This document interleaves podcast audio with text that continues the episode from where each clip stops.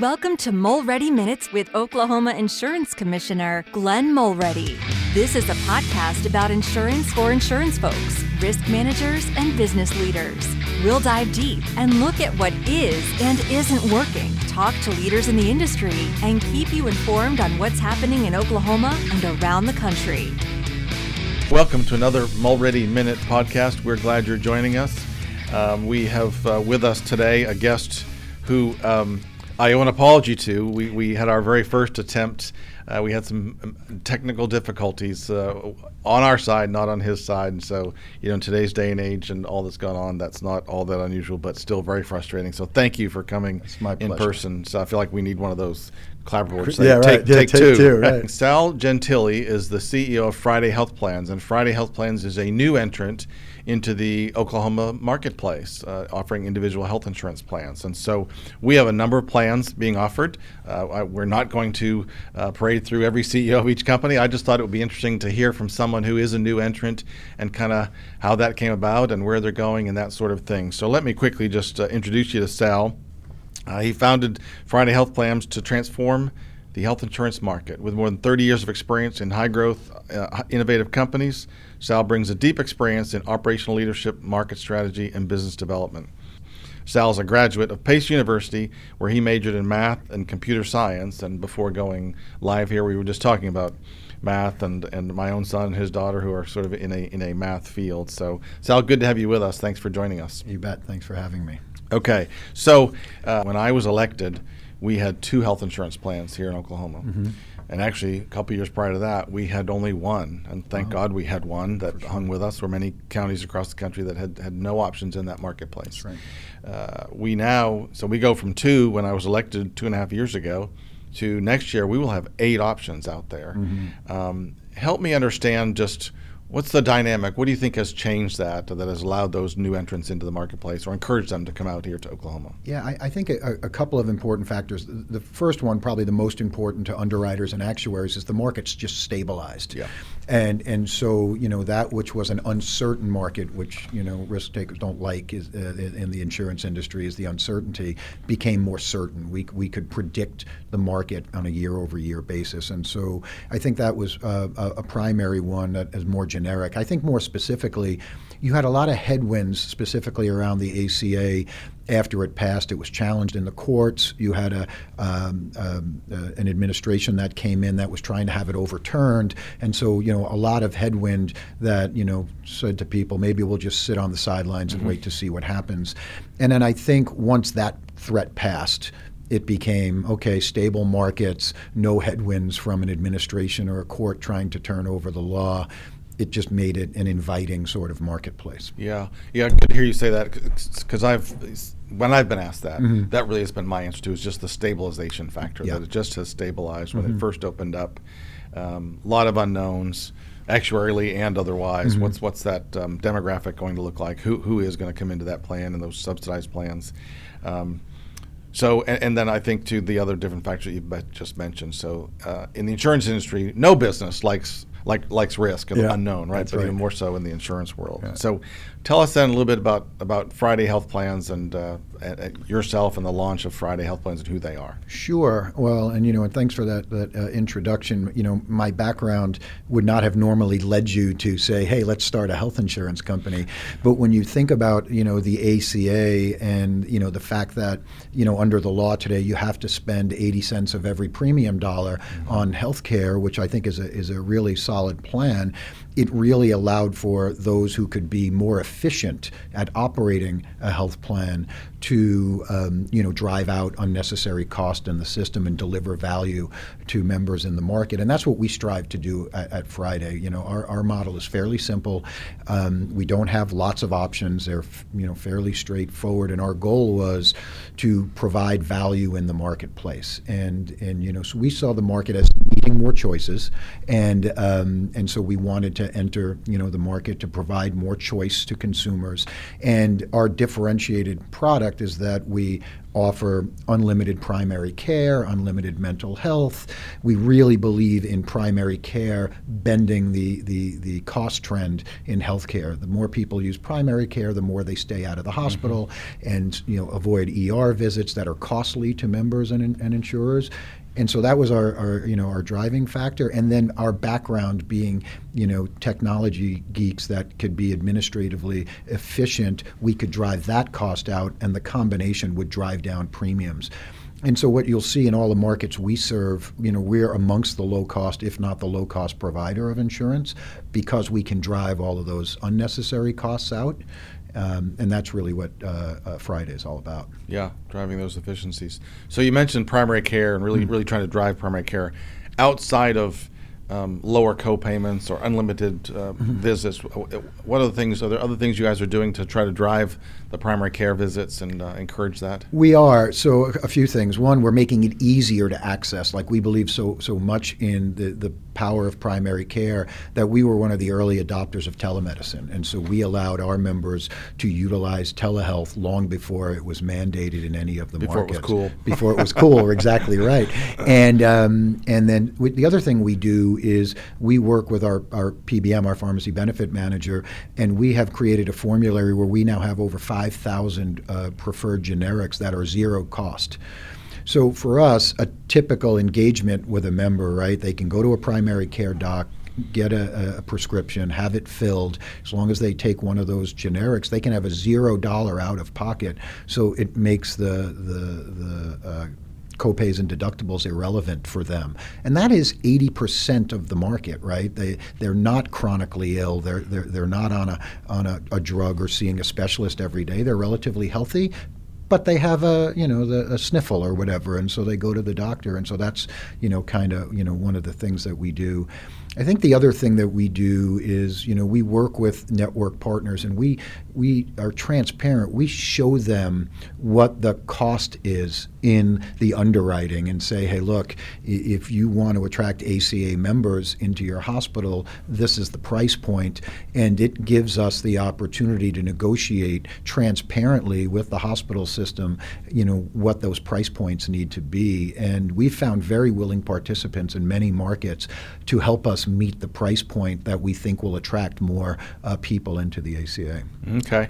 I, I want to circle back to that network point uh, in, in, a minute, but little side note just just this morning funny timing mm. dark 30 this morning on my way to the gym i was behind a, a bus a city bus uh-huh. with an ad on the back said zero generics uh, friday health plans that awesome. just was kind of ironic well, that's good that the marketing's working yeah there you doing sale here in a couple hours so um, you mentioned your use of tech to um, drive efficiency mm-hmm. and, and, that sort of thing.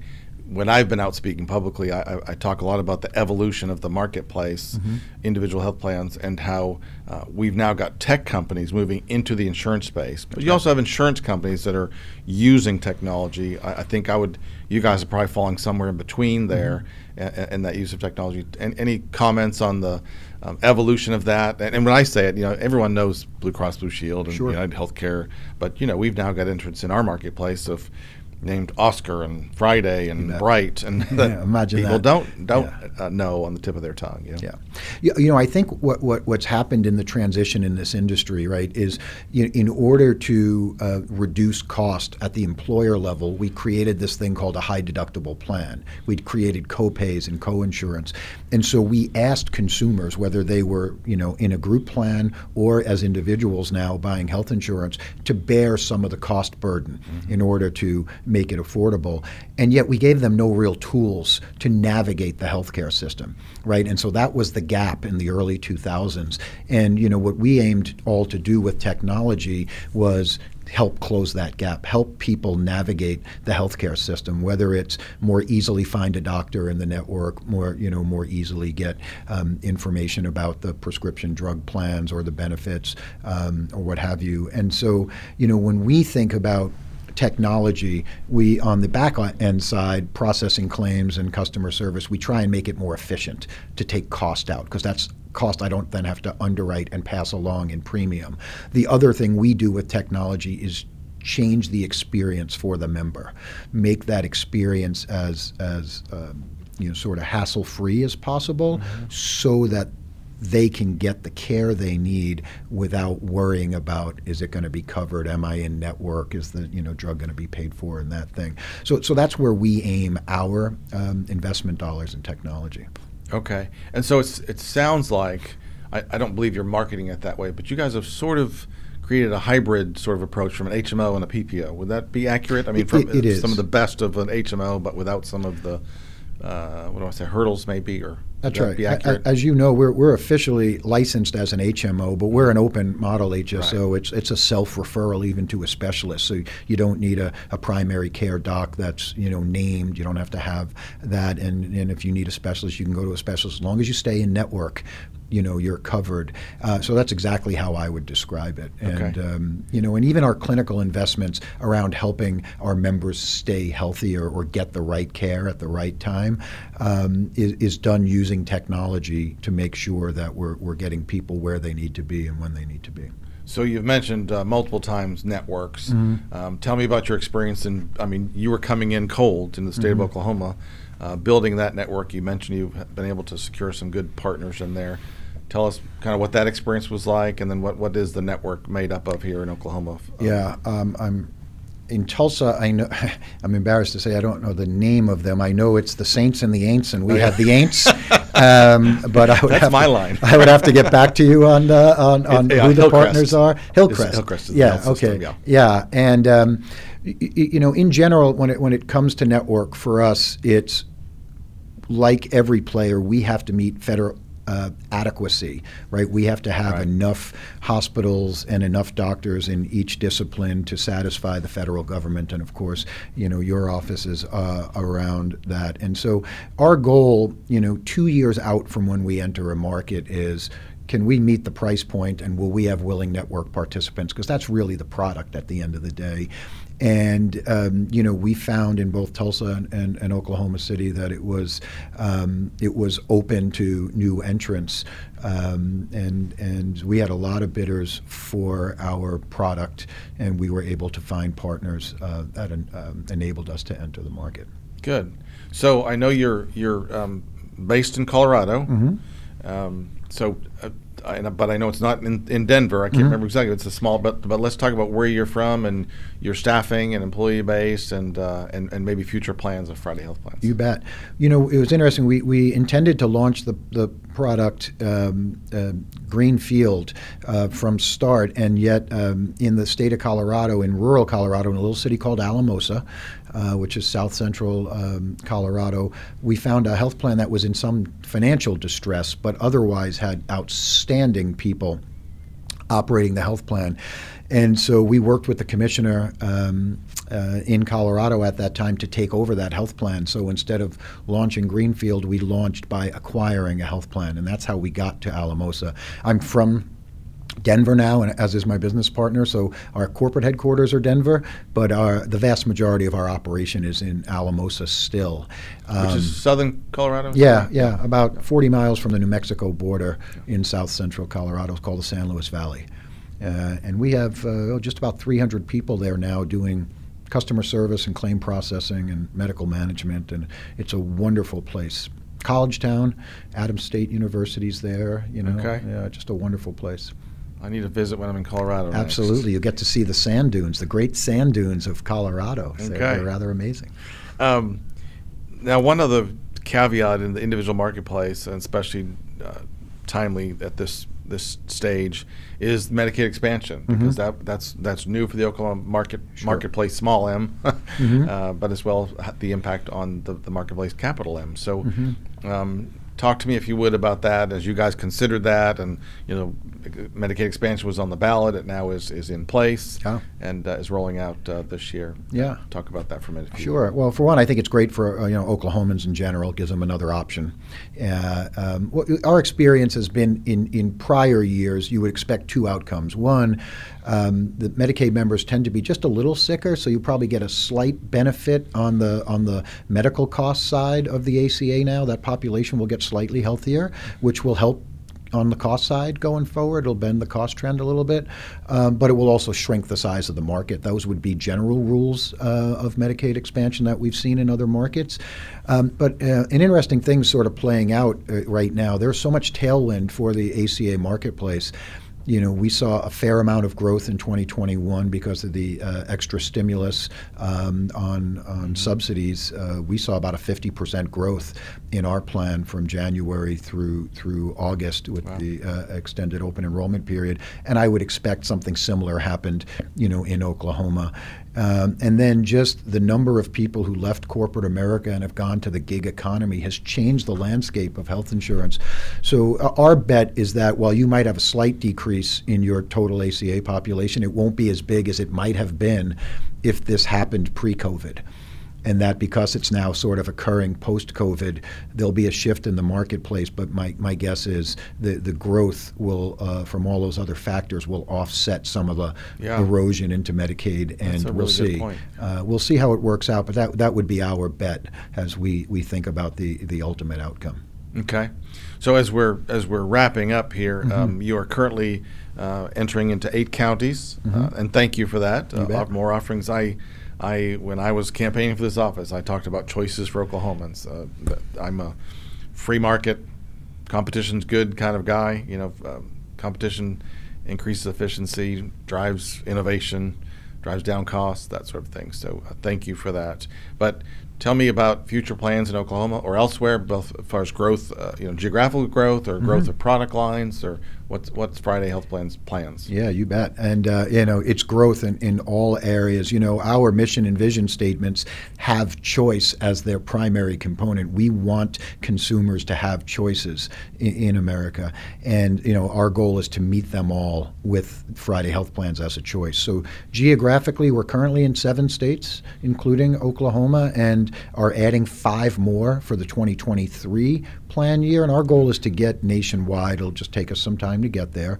Intra uh, Oklahoma, we are in the eight counties, but intend to expand. We're working with our network team and our, our broker uh, sales team here to figure out exactly which counties would be the most right ones to go to next. And we'll continue to expand. Our, our, our goal in every state is to ultimately get statewide. Mm-hmm. And, and, and the only gating factor is building the network. We got to get the network partners aligned.